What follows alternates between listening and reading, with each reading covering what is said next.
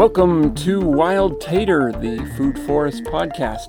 I'm Charles Hathaway, and today we're going to talk about the Swiss stone pine, also known as just stone pine, arolla pine, or Austrian stone pine as well. And these all fall under the uh, species name Pinus cembra. Now, this is an understory layer, but for reasons that we're going to talk about uh, shortly, it could also potentially be a canopy layer. So, let's start with the cold hardiness because this is where it really kind of stands out. It is cold hardy to zone 1. Now, that is extremely cold, down to negative 60 degrees Fahrenheit or negative 51 degrees Celsius. Some sources suggest that it is um, the most cold hardy tree known. However, I find other sources that suggest that uh, the cold hardiness is zones 3 through, uh, through like 9. Uh, I've, I've listed it as 1 to 9 uh, with the idea of recognizing that it's probably because in its native climate, in its native location, which is the Alps of Central Europe, uh, Austria, Czech Republic, France, Germany, Italy, Poland, Romania, Switzerland, Ukraine, mainly in the cold high mountain tops and uh, you know I'm kind of jumping ahead here with its preferred habitat, but it seems to enjoy those cold, high mountaintops with wind, snow, and little competition. And that's the point. There is that I think if it's given just the right, you know, soil, just the right amount of wind, and all those other things, it will probably do well down to zone one.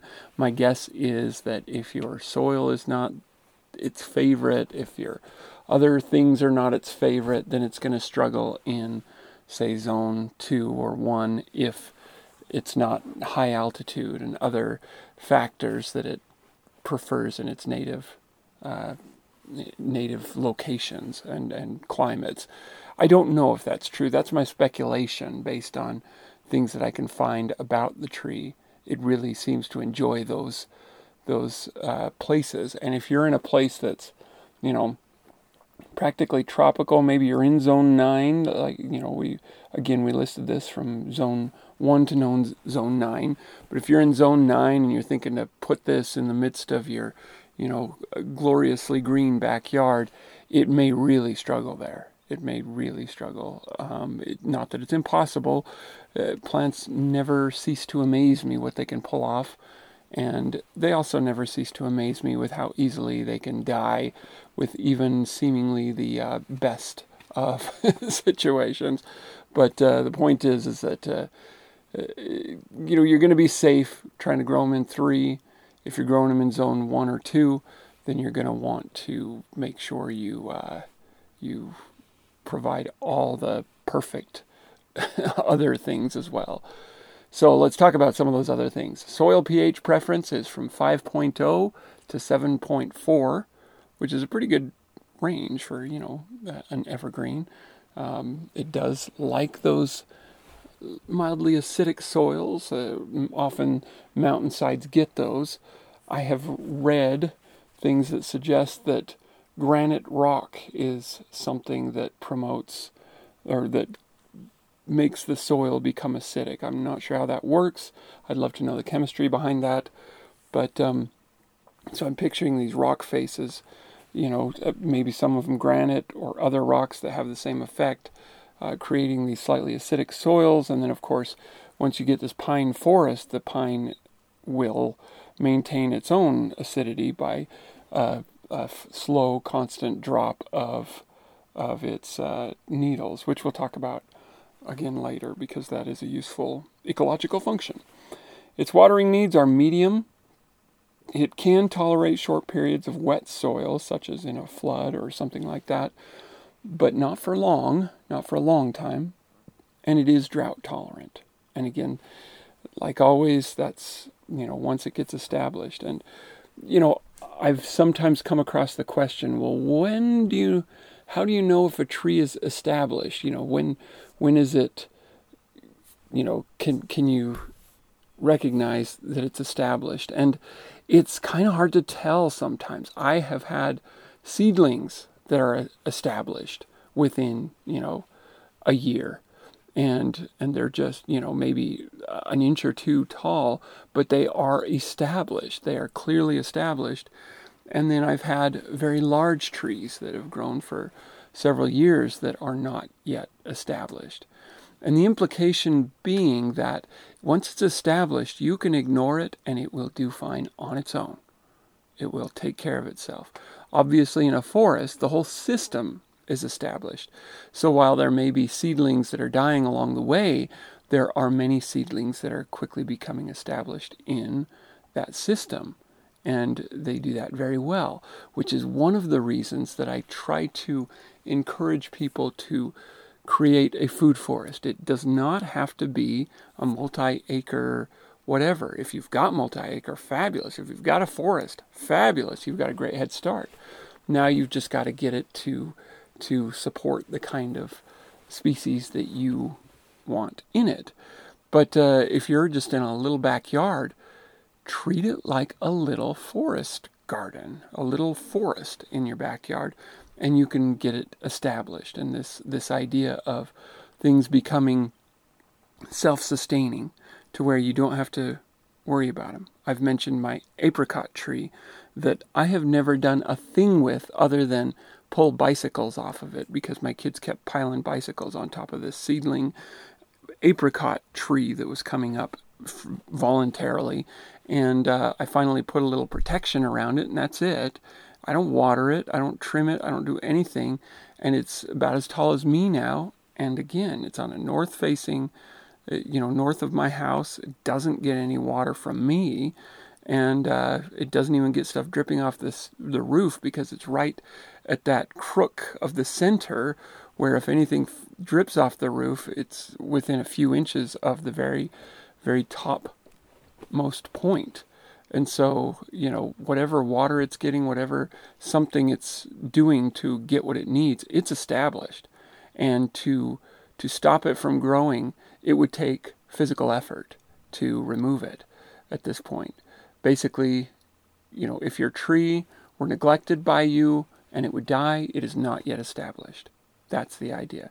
And if you've got a tree that's going to require uh, attention throughout its life. Maybe you're growing a tropical type tree in a very dry desert or something, there's a good chance it will never establish.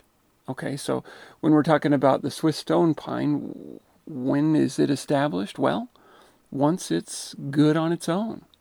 And, you know, most of the time, with most trees of different kinds, that's a few years in and it's gotten some time to grow big because it's kind of a reflection of what's going on under the soil, you know, with how how it's growing upward is probably kind of how it's growing downward, not necessarily in the same shape, but in the same level of, you know, growth effort.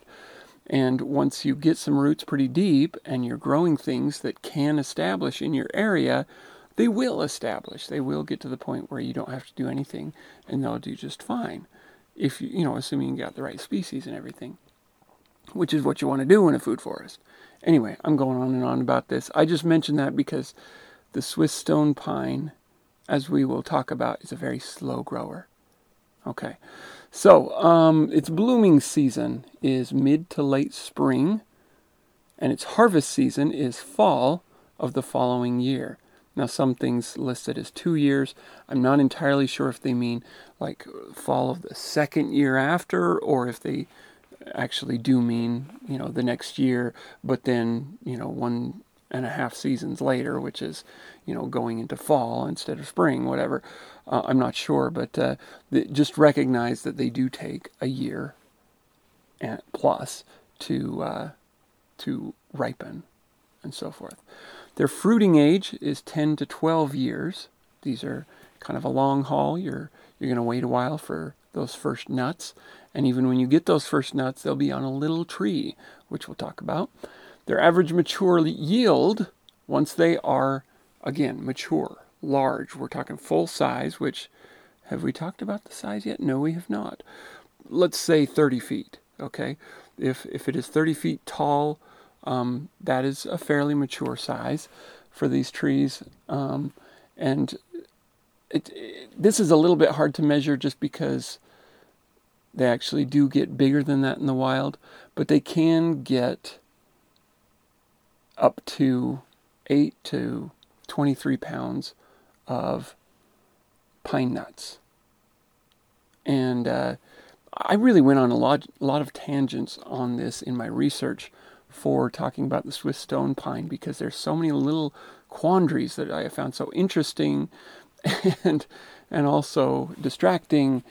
But uh, and I hope not to drag you too far along any of those tangents. But but you know we'll come back a, a little bit more about that. But let's just say that you get a big enough tree and you can get 8 to 23 pounds or 3.6 to 10.5 kilograms of nuts per year.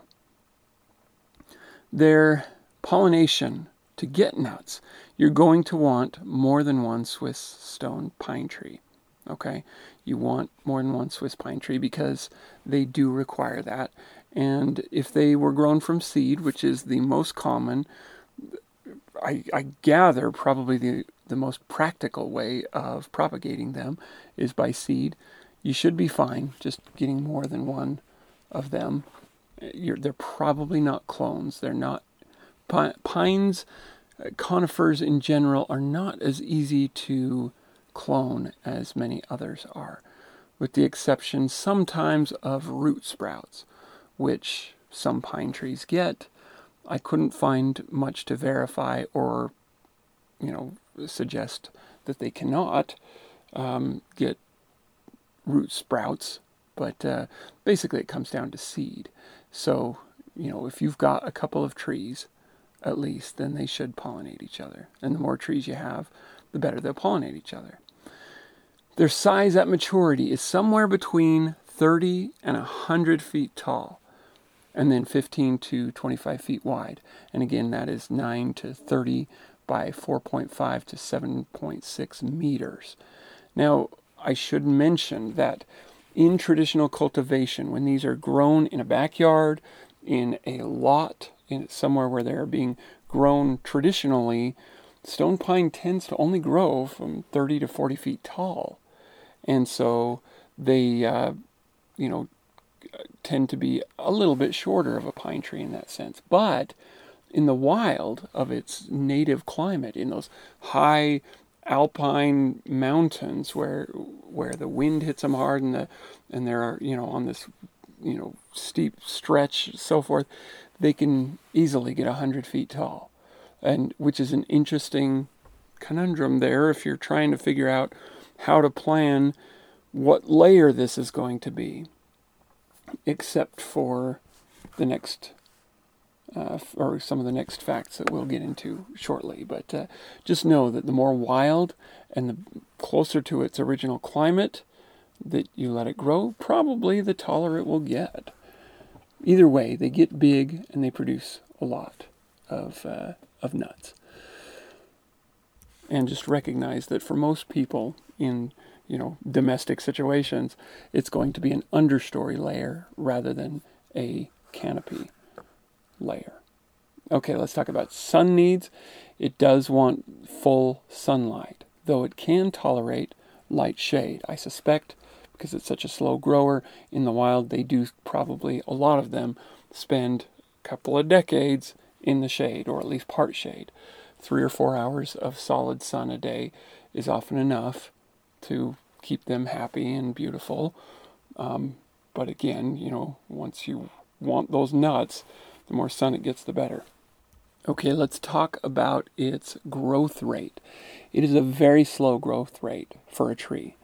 Um, 6 to 12 inches a year, which is 15 to 30 centimeters per year, sometimes even slower. In fact, some su- sources uh, that I've found suggest that it's more likely to be, at least for a while, about two inches a year uh, for maybe those first, I don't know, five, six years. And then, you know, those numbers will start to grow a little bit. Um, it kind of depends on how ideal the conditions are, but the uh, earliest years may be some of the slowest. And in general, you know, other than maybe that first burst of coming out of the seed and then kind of, you know, getting six, eight inches on. I, I'm not sure these will get six, eight inches. If you've ever grown a pine tree from seed, they grow this little, little stubble of, you know, three quarter inch tall tree um, that will just sit there for a year. And, uh, and I suspect this is probably, it could be even longer than that. I don't know. But, uh, but being slow grower as they are, um, two inches a year is pretty common. And so don't freak out. Don't think you're doing anything wrong. It's just a slow grower.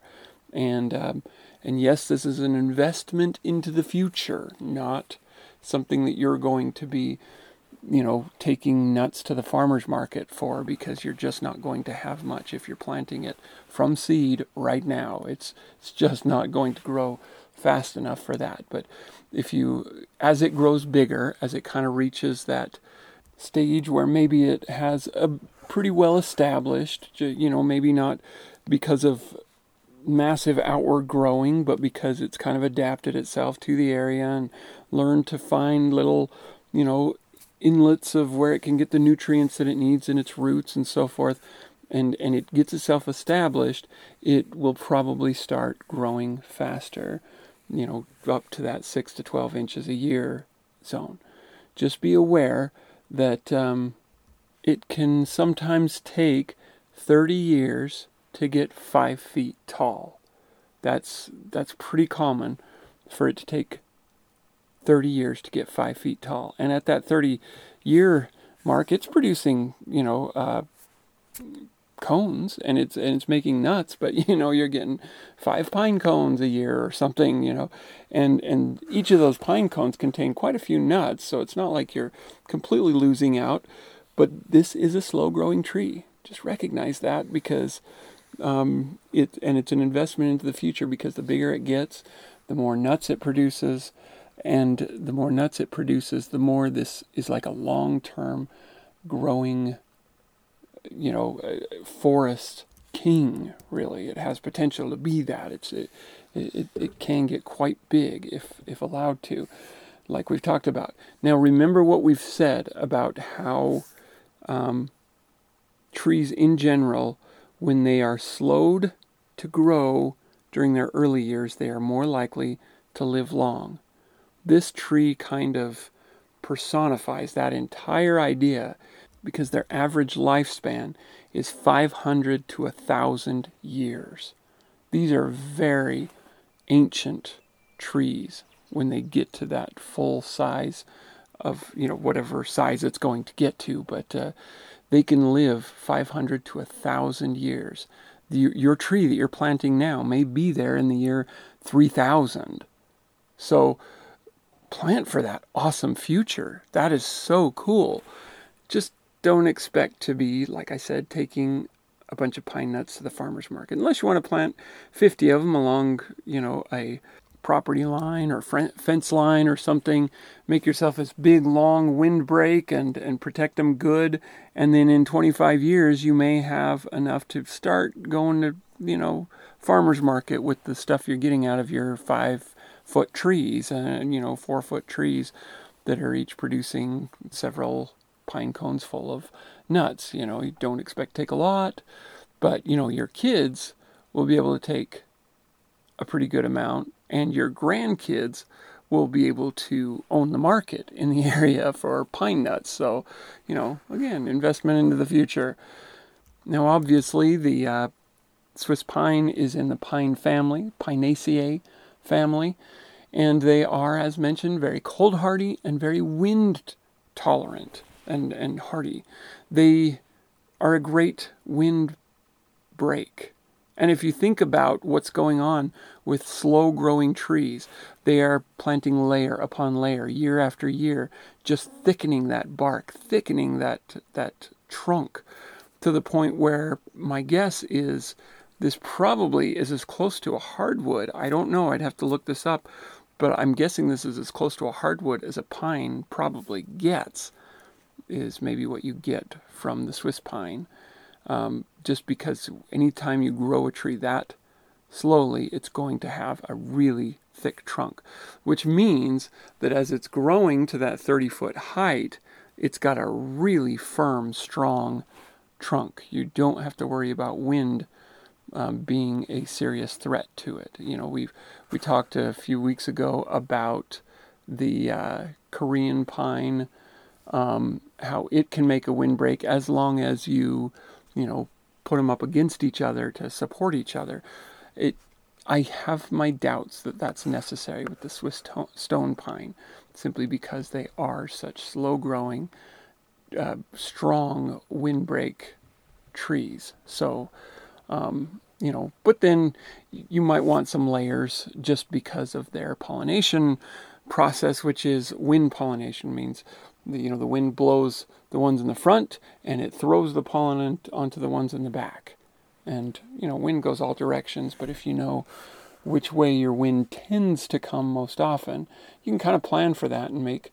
You could even make a you know bowling pin of uh, line of trees if you want some serious pollination going on. But again, these are massive investment into the future, so so um, you know it's going to take a couple of decades to find out if you're even going to have uh, a pine forest there with your uh, Swiss pines. now, one thing I wanted to mention, and this is one of the tangents that uh, I find myself getting into with regard to evergreen um, mulch.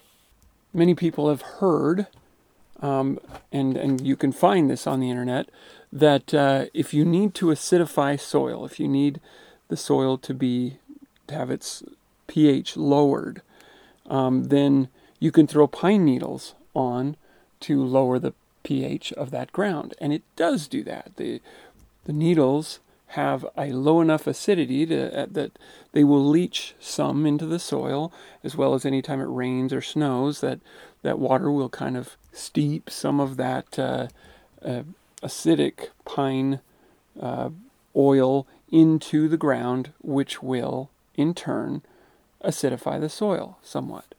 However, you may also, if you research that that uh, idea deep enough, you may also understand the mythifying of that idea.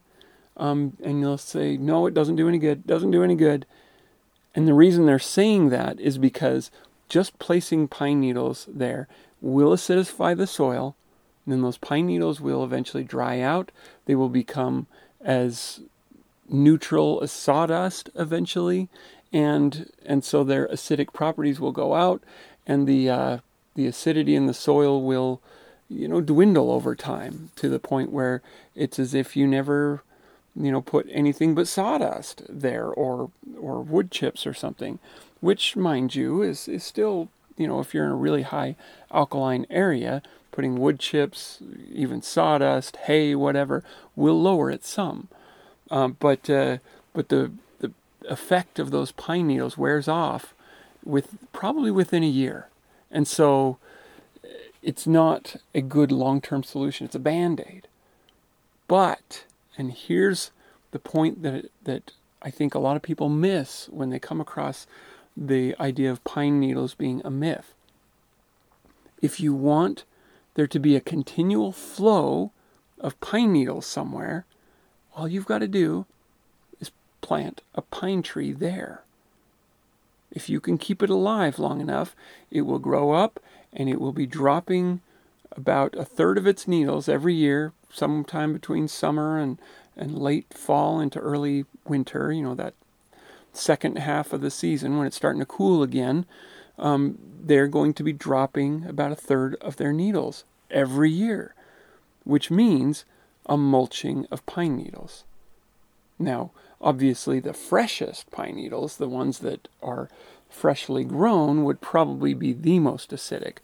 But it's still better than uh, than just placing your own bucket of pine needles every year um, in that spot. If you have a pine tree there, you can create this acidic soil around them simply by having this slow, continual flow once a year of pine needles falling from the pine tree. Now, the reason I bring this up here is this tree has a the unique element of being such a slow grower that it is going to essentially be like a pine shrub for the first few decades of its life. And in a few decades, there are few plants that you would grow under a pine, or, you know, that, that you would need that acidic soil for, um, other than trees, which you don't want it competing with other trees. Like we said, it doesn't like getting shaded out. So as long as you're planting things around it, let's just say you've got a three foot tree and you're planting herbs and so forth around it that are three foot or smaller, around that, what's going to be a pine bush for quite a few years, um, then as it grows up, they will live out their lives they will have children who will live out their lives, and then their children will begin to dwindle as your pine tree is just starting to get big enough to start shading a few things. So when your your pine tree, your Swiss pine anyway, is 10 years old, those blueberries that you planted around its base, it's their children's children that are there. Now, to be fair, if you have very alkaline soil and you simply plant a Swiss pine there and wait a couple of years for it to get a little bit of shape and then put in a blueberry after that, it's not going to be enough to acidify the soil ongoing. You're going to need to um, do something to treat that soil for a while. It's it's kind of a, a rough dance when you're talking about blueberries in alkaline soil. I, I don't recommend that until your your pine trees are big enough that pretty much you walk around and it just looks like pine needles on the ground and that's like all there is it, you know you, you have to dig down to find the dirt underneath once you get to that point go ahead try try the blueberries it just might work but mostly we're talking about other berries you know uh, gooseberries uh, strawberries things that that love a little acid in their soil but don't necessarily require it. It just it just helps kind of thing. So that those are good things to plant around your your tree. In fact, uh, as long as your uh, Swiss pine is you know at least six inches tall, um, let's say assuming that you got it at a, a, nursery or ordered it bare root or something, so it's probably you know six inches to a foot tall already. Um, then uh, planting strawberries around it is a great idea, just because they will benefit from the the little bits of uh, pine needles that fall, and they will, you know, perpetuate their own growth and kind of create a ground cover around them that will provide a little bit of protection from other taller things growing in it. It's not perfect, but but it's it's not bad too. You know, uh, strawberries or any other ground cover, maybe some ground cover raspberries, something like that.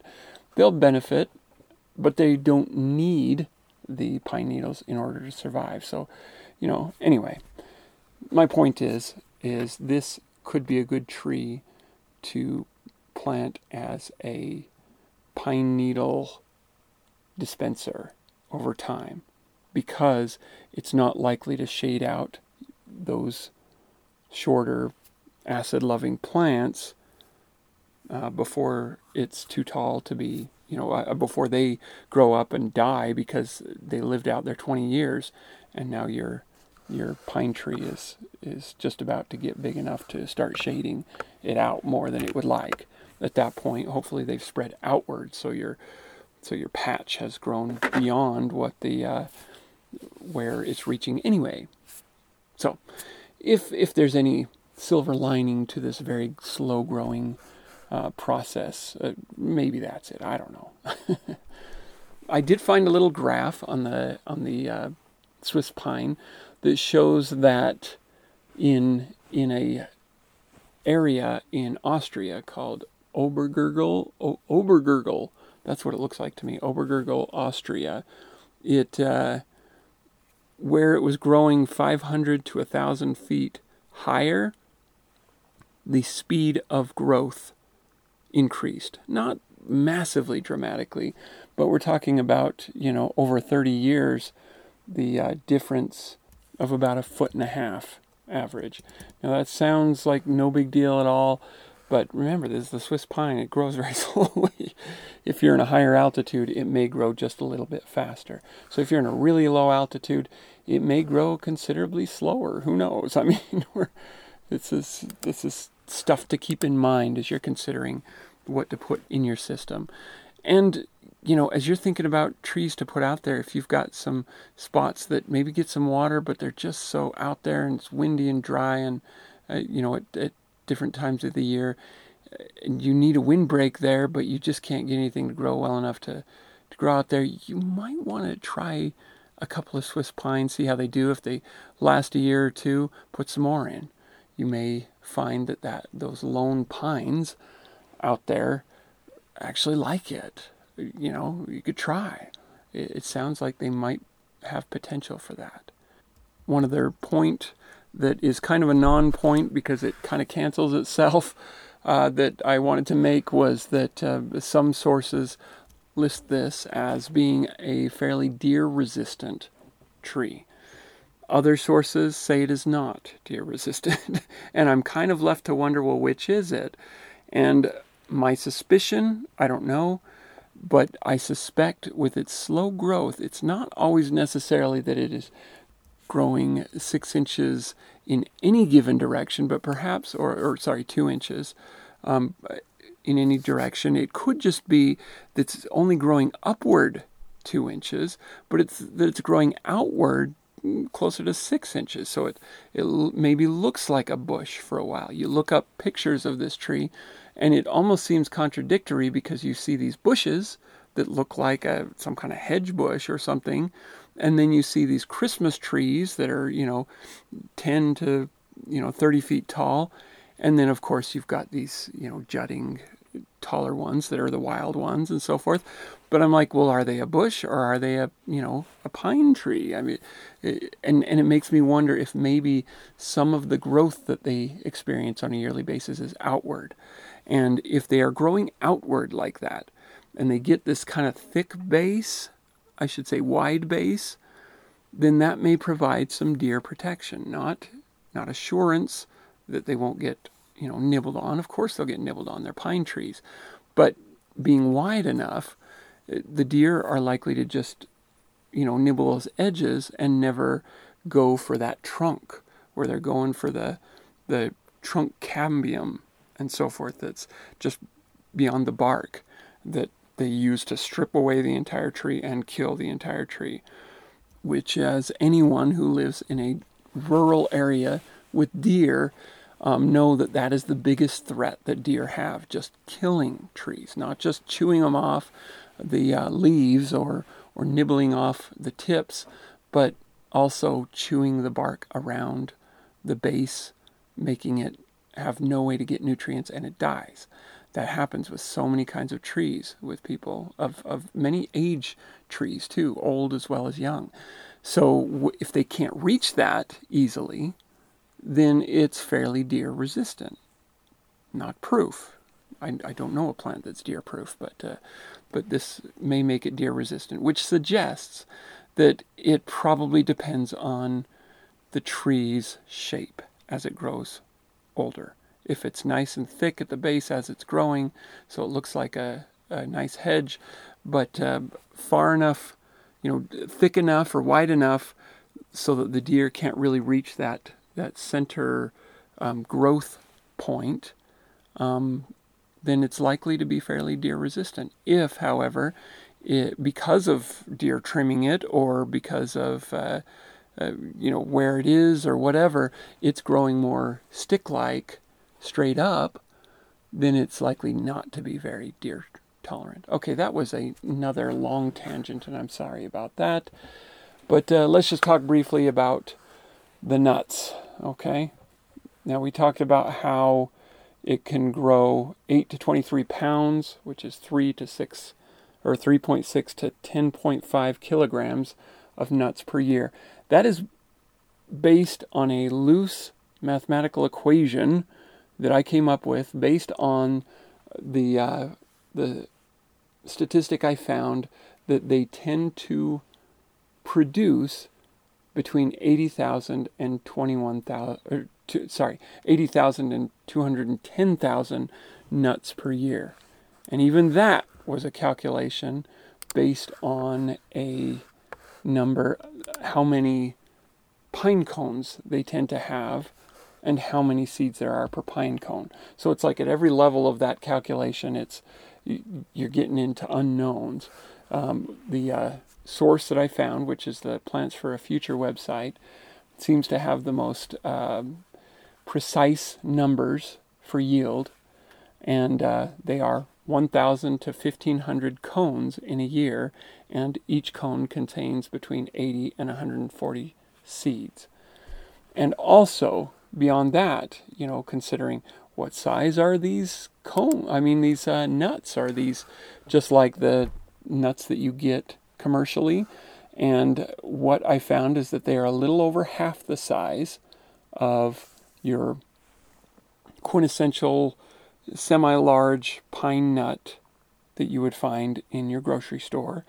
Um, but you know every bit the flavor every bit the the good use and so forth and use it in the same recipes and everything like that but because they're close to half the size i have to estimate those 80,000 to 210,000 nuts being about half the size of of pine nuts and then you figure how you know I found calculations that's showing how many pounds a uh, uh, 10 nuts are or 100 nuts or whatever and then figure all that out and it comes to 8 to 23 pounds i suspect it's probably significantly more than that if you have a tree that's more than 30 feet tall um, and obviously, if you've got a 100 foot tall tree, there's probably considerably more.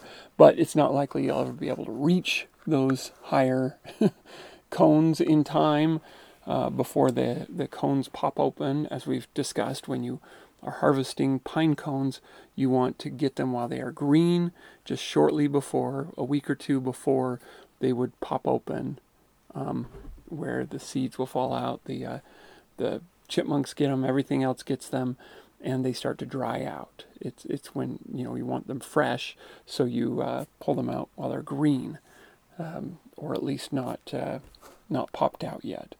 Um, if you look at these cones, they're a little bit dark, so they may not actually look all that green when it's time to take them out.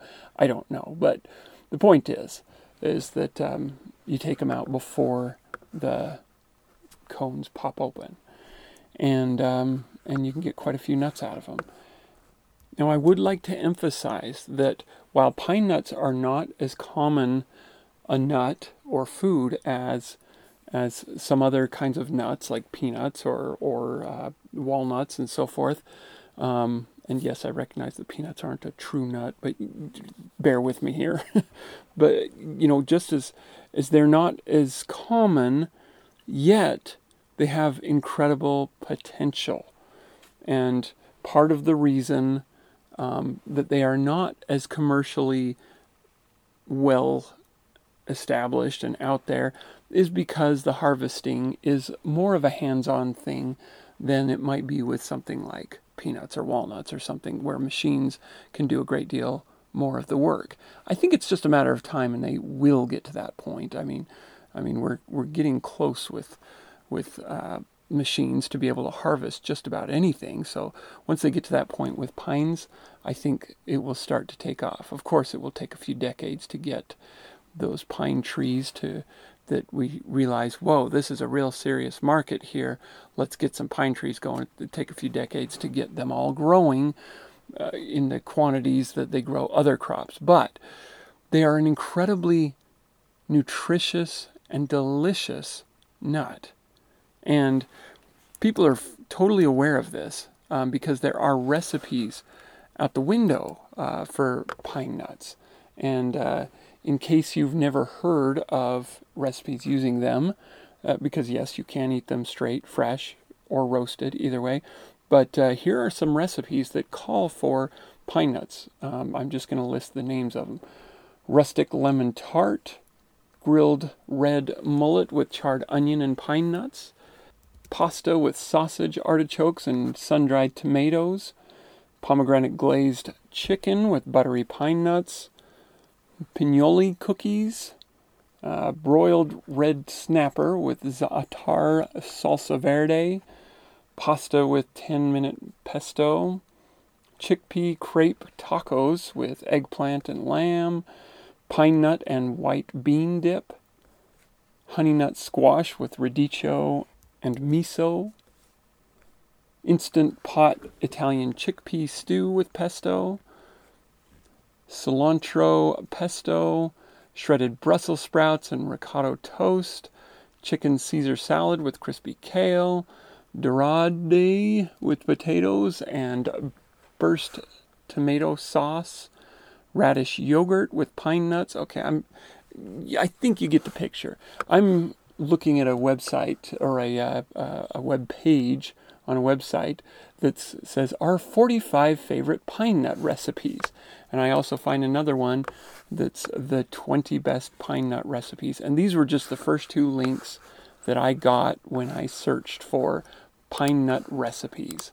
Uh, and and it just goes on and on. There's pine nut ideas, 35 phenomenal pine nut recipes, and and then of course there's you know telling you how to toast them, telling you how to dry them, telling you all this stuff. It's a it's a well-established food item. It's not as popular yet in the United States, which is one of the reasons that you got get a lot of of uh, recipes that sound a little foreign to Americans, maybe. But uh, the point is, is this is not just an up and coming food. It is a very well established food and and something that we probably should be trying to grow more of. And, and I'll I'll just say uh, here sometimes as an acid test of of seeing if this is really an established food, I'll just pick a random thing to see if they've made a recipe out of it using this thing. And and I thought okay well what about pine nut donuts? Is there such thing? First page salt and pepper pine nut donuts recipe I, what? Okay, what? Yeah, I mean, oh, here's another one: honey glazed donuts with raisins and pine nuts, frosted donuts with pine nuts. I mean, honey glazed donuts with raisins and pine nuts. There's every different kind of pine nut donut. In case that is any kind of indicator to you whether this is a food worth having. Now to the question of, and I'm sorry that this is an extremely long podcast uh, episode. I try to keep them 15 minutes ish, but I think this is worthwhile because of the, you know, sponsoring pine nuts. I, I just feel like this is something. It is a food of the future, and one that, for so many reasons, we should be growing. Most of which I have mentioned already. But let me say this these long lived, albeit short or slow growing trees are some of the let's just say they are they have potential to be the climate saviors. When we're talking about you know where are we going to be in a hundred years? We're we're obviously not going to be back to the 1500s in terms of how clean the air is. There's just no way. It's going to take an active proactive not just stopping our carbon emissions and all that stuff to to stop the damage that we're doing, but we've reached a point of no return where if we were to just turn off all our devices and cars and vanish from the planet with them and leave the planet, just the plants and animals and whatever uh, climates to themselves, we have still rendered much of it, you know, damage to the point of irreparable damage. It, it's going to take human intervention to fix the uh, the entire you know ecosystems of the earth, and not not to necessarily put them back exactly as they were 500 years ago or whatever, but but to make it a better place for every inhabitant, human and otherwise. Um, we need to fix the earth, and one of the major parts of that is both retreeing the earth and also re replenishing the air. And these long lived trees do so much to do that. Now, some people suggest that, well, yeah, they kind of do a lot while they're growing up, and then once they reach mature size, they kind of stop because they're full size now. That's not exactly how it works with trees. In fact, a better analogy would be comparing how much a toddler eats to how much an adult eats. Okay? The adult clearly eats far more than the child does. Far more. Or even an infant. You know, but let's just go with toddler because they are at that really, you know, uh, energetic, growing. They're kind of established in this world. They they can function to some level on their own. You know, they're kind of we'll we'll say that's compared with a small but established tree. Okay, they're like a toddler. They can now walk around on their own. They can get their own nutrients as long as they're available to them. Okay, this toddler eats I don't know how many pounds of food a day or whatever, but if you compare how much an adult eats, I mean, it, it, there's almost no comparison. The, the adult is eating five, six, ten times sometimes as much food as that toddler. Now, the argument goes well, once they reach full height, they don't eat as much. That is true. And so, to make this analogy complete, we have to look at how teenagers eat. Let's say a 17 year old. Okay, 17, 18 year old kids are eating probably the most that they will ever eat in their life in a day. They're eating probably twice as much as their 50 year old parents or 40 year old parents. That is normal. Now, you could argue that um, the parents' eating um, is not as good as the teenage eating, therefore, once they're big, they're not really doing any good anymore as far as, you know, back to our analogy, the amount of of uh, carbon that the trees are taking out of the air. Oh, yes, they are. And those young trees that are not yet established are about doing about as much for the environment as your corn crops, your potato crops, your the the traditional annual vegetables that they're doing because they're about the same size, expending about approximately the same amount of energy as those ones.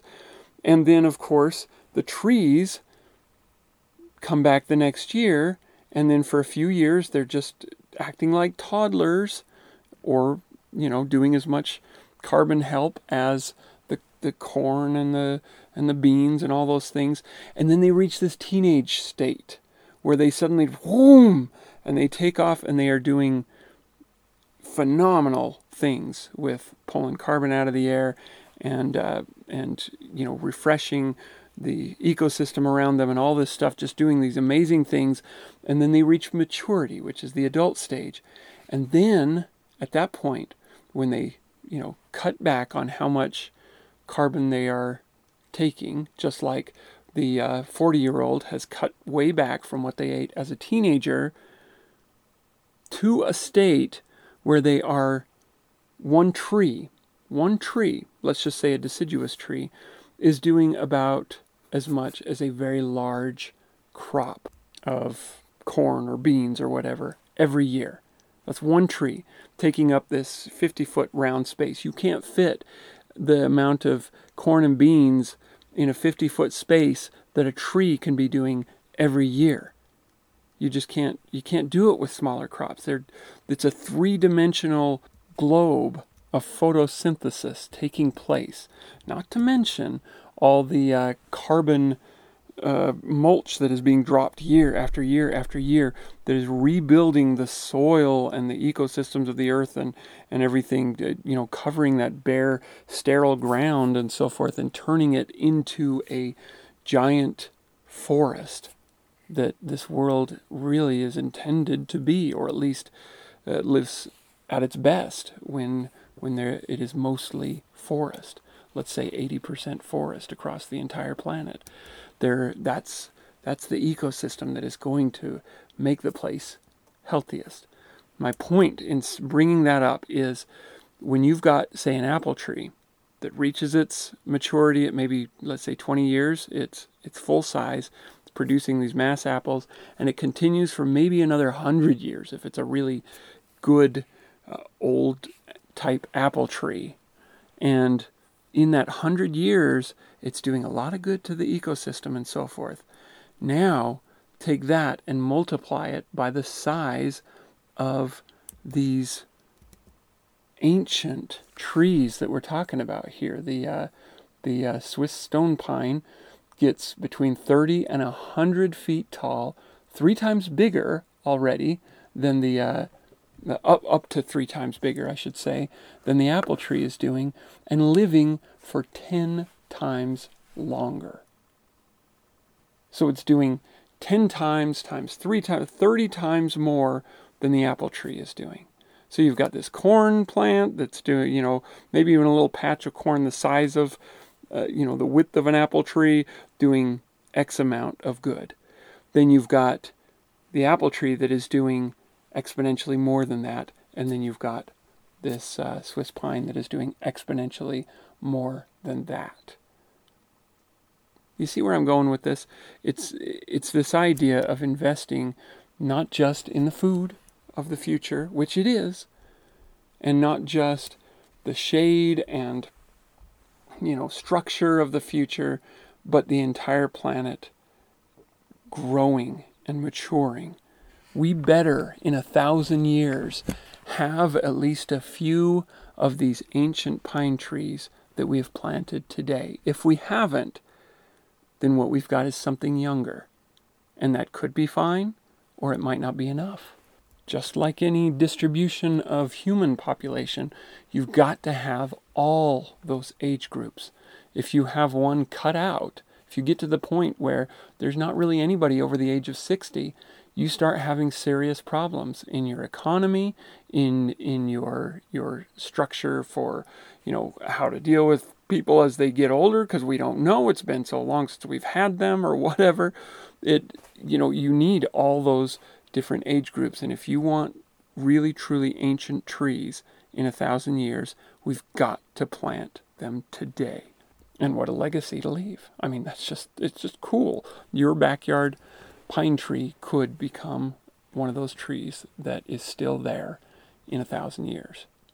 And again, at the risk of extending this on and on and on, you know, many people are going to say, yeah, but I'm going to plant it there. And then, you know, people move and people, you know, when, when their parents die, they sell off their house and, and then somebody else gets the property. They chop it down because they just want, you know, this nice green lawn there or whatever.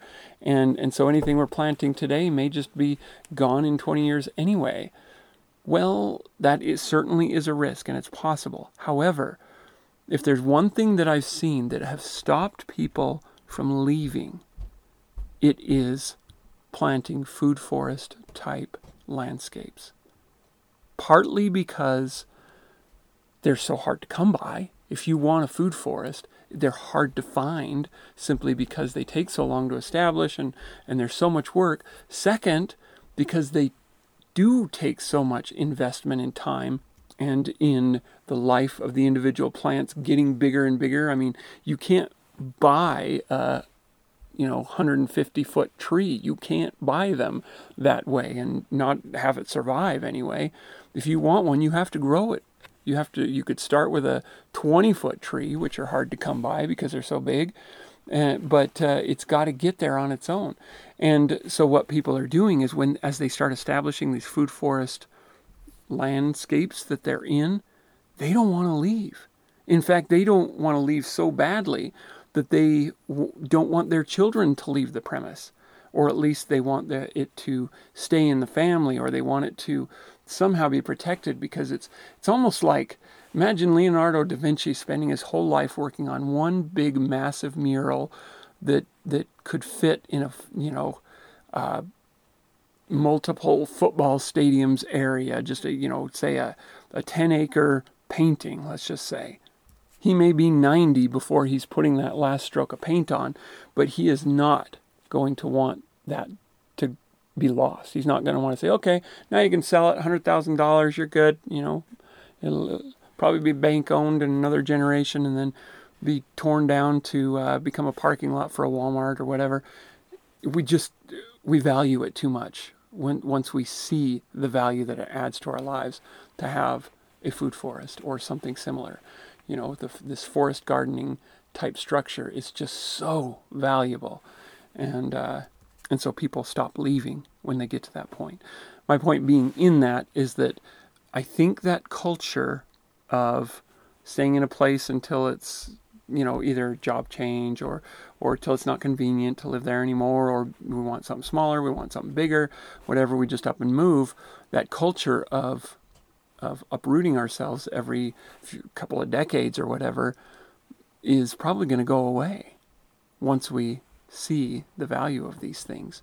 And I think they kind of saw it in previous generations, the pioneer generations and so forth, because they were doing these plantings and so forth. But they, for the most part, did not yet know the value of an actual food forest over a food um, crop.